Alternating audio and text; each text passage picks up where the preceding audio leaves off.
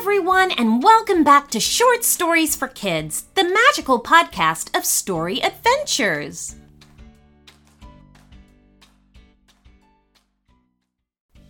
And now it's time for not one, but two very special birthday shout outs.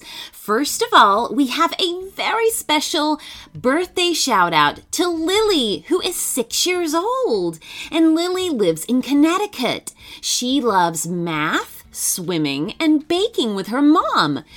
She also enjoys her dad making up adventure stories about unicorns on their ride to school every morning. Happy sixth birthday, Lily! And now on to our second birthday shout out, which is also a six years old birthday. Happy birthday to Cole, who loves stories. His dad tells him stories from his bed at bedtime about a superhero named Power Boy, who is the secret identity of a boy in kindergarten. He goes on adventures with his sidekick, Power Baby, who also doubles as a preschooler named Logan. Cole's brother is also coincidentally named Logan. We are premium subscribers and love listening on long car rides. Happy birthday, Cole. Have an amazing day.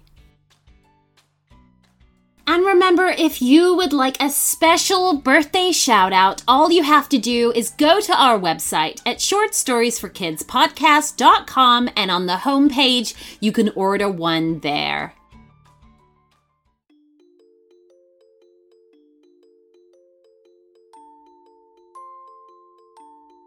If there was one thing that Jessie loved more than anything, it was skateboarding. The park was only a few minutes' walk from her house, which of course was even quicker on a skateboard. And so Jessie would take every opportunity to hit the skate park and practice.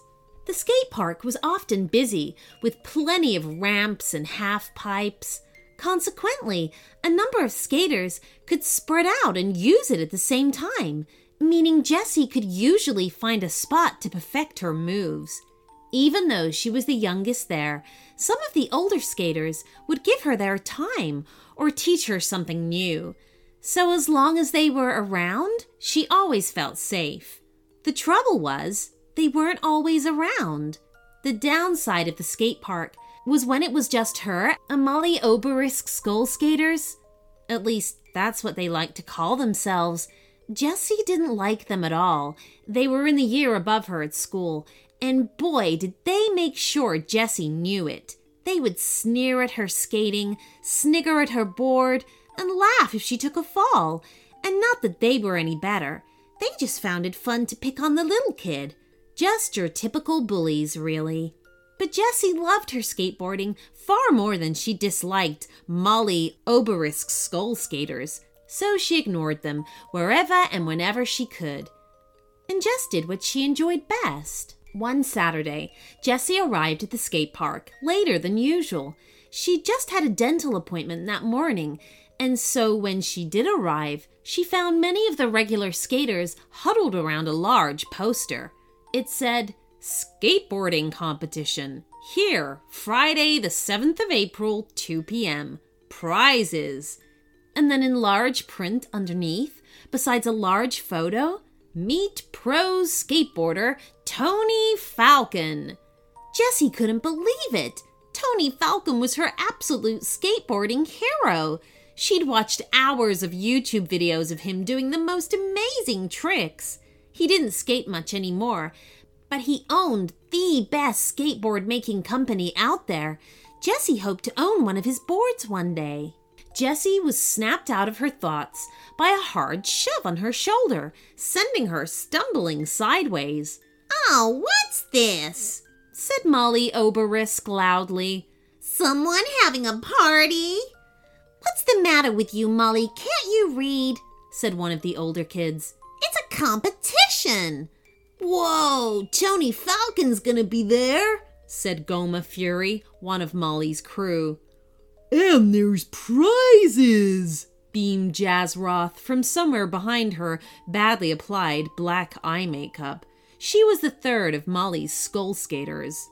You ain't thinking of going, are you, Jessie? smiled Molly menacingly. I mean, you wouldn't want to embarrass yourself any more than you usually do now, would you? Jessie knew better than to get in an argument with an older girl, so she just tucked her board under her arm and went off to look for a gap on a ramp. Within seconds, she'd forgotten all about Molly Oberisk.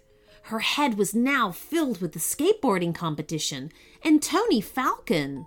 In the run up to competition day, the skate park got busier and busier as skateboarders traveled from across the city and further afield to practice on the park's ramps and half pipes. Luckily for Jessie, she lived so close that she could usually get there before it got too busy and stay long after many had had to head home. And so it was that, on the day of the event, Jessie was feeling pumped. She'd got a few new tricks nailed, she'd serviced her board to ensure it would give its best performance, and she was feeling positive. She knew she was young and unlikely to win anything, but for Jessie, it was the chance to skateboard with Tony Falcon watching her that really got her excited. The skate park had been transformed Fencing had gone up, there was a registration booth, food stalls, and even stands selling skateboarding goods, including one for Tony Falcon's company. And there were people, lots and lots of people. Jessie wasted no time in registering. She fell into the under 16 category and was looking like she might be the youngest there. There would be a first round where skateboarders would use the ramps and pipes to build up points by showing what they could do. Then the top four would move through to the final later in the afternoon. She'd hoped for a few minutes of practice, but the park was packed and it looked like they were gearing up to start anyway. So Jessie found a gap to sit and watch. There was Molly and her skull skaters goofing around on the opposite side. And there, Talking to one of the organizers was Tony Falcon, clutching one of his skateboards. Jessie couldn't believe she was actually seeing him in the flesh.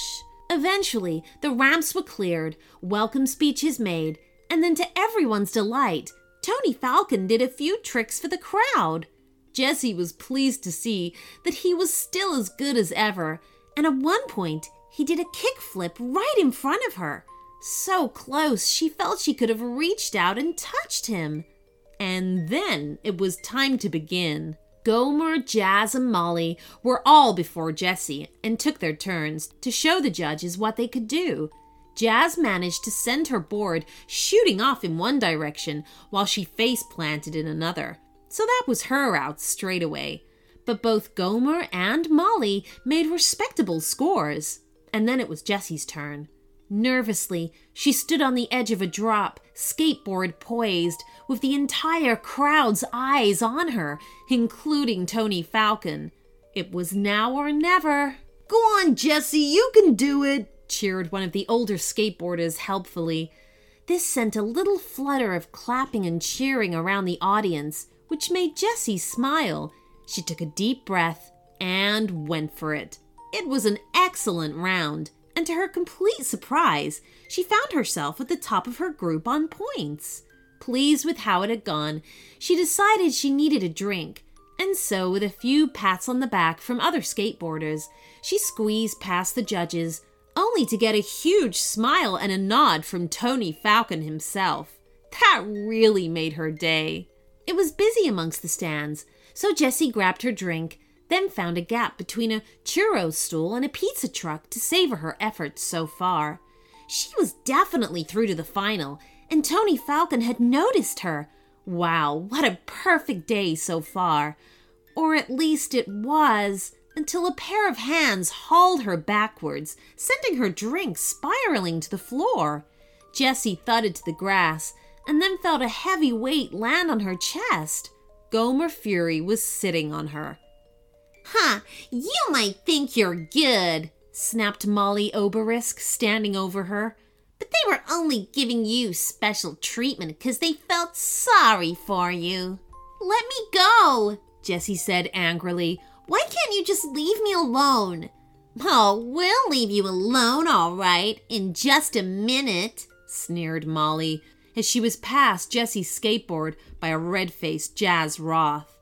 Leave my board alone, demanded Jessie, but Molly wasn't listening.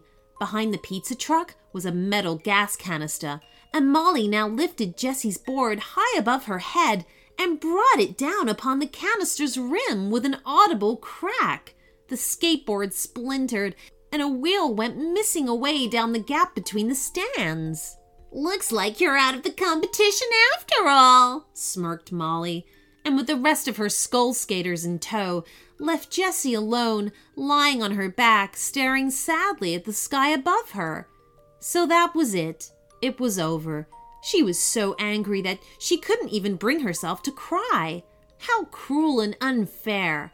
Looking sideways, she could see her skateboard, broken and useless, lying just out of reach.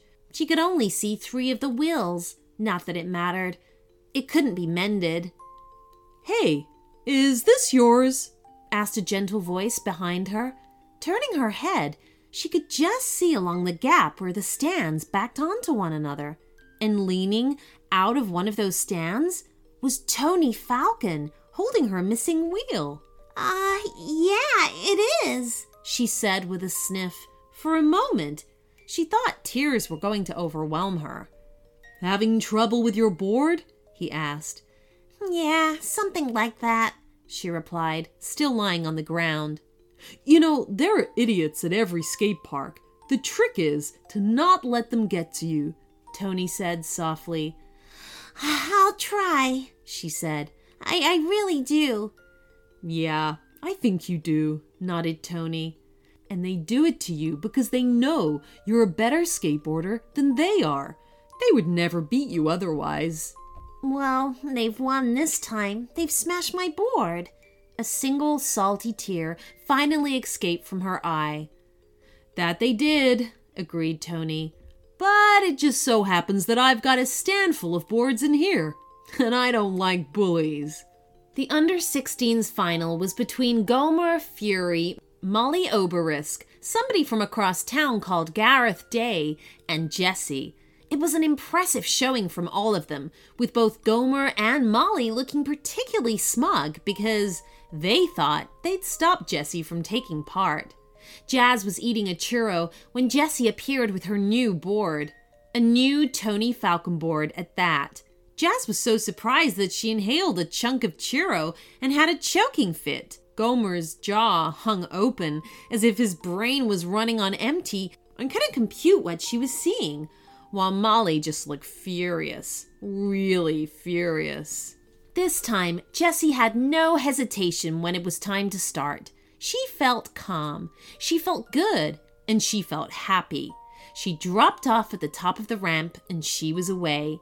She even managed to rub Molly's nose in it by performing her best trick right in front of her and getting a round of whoops and cheers in return.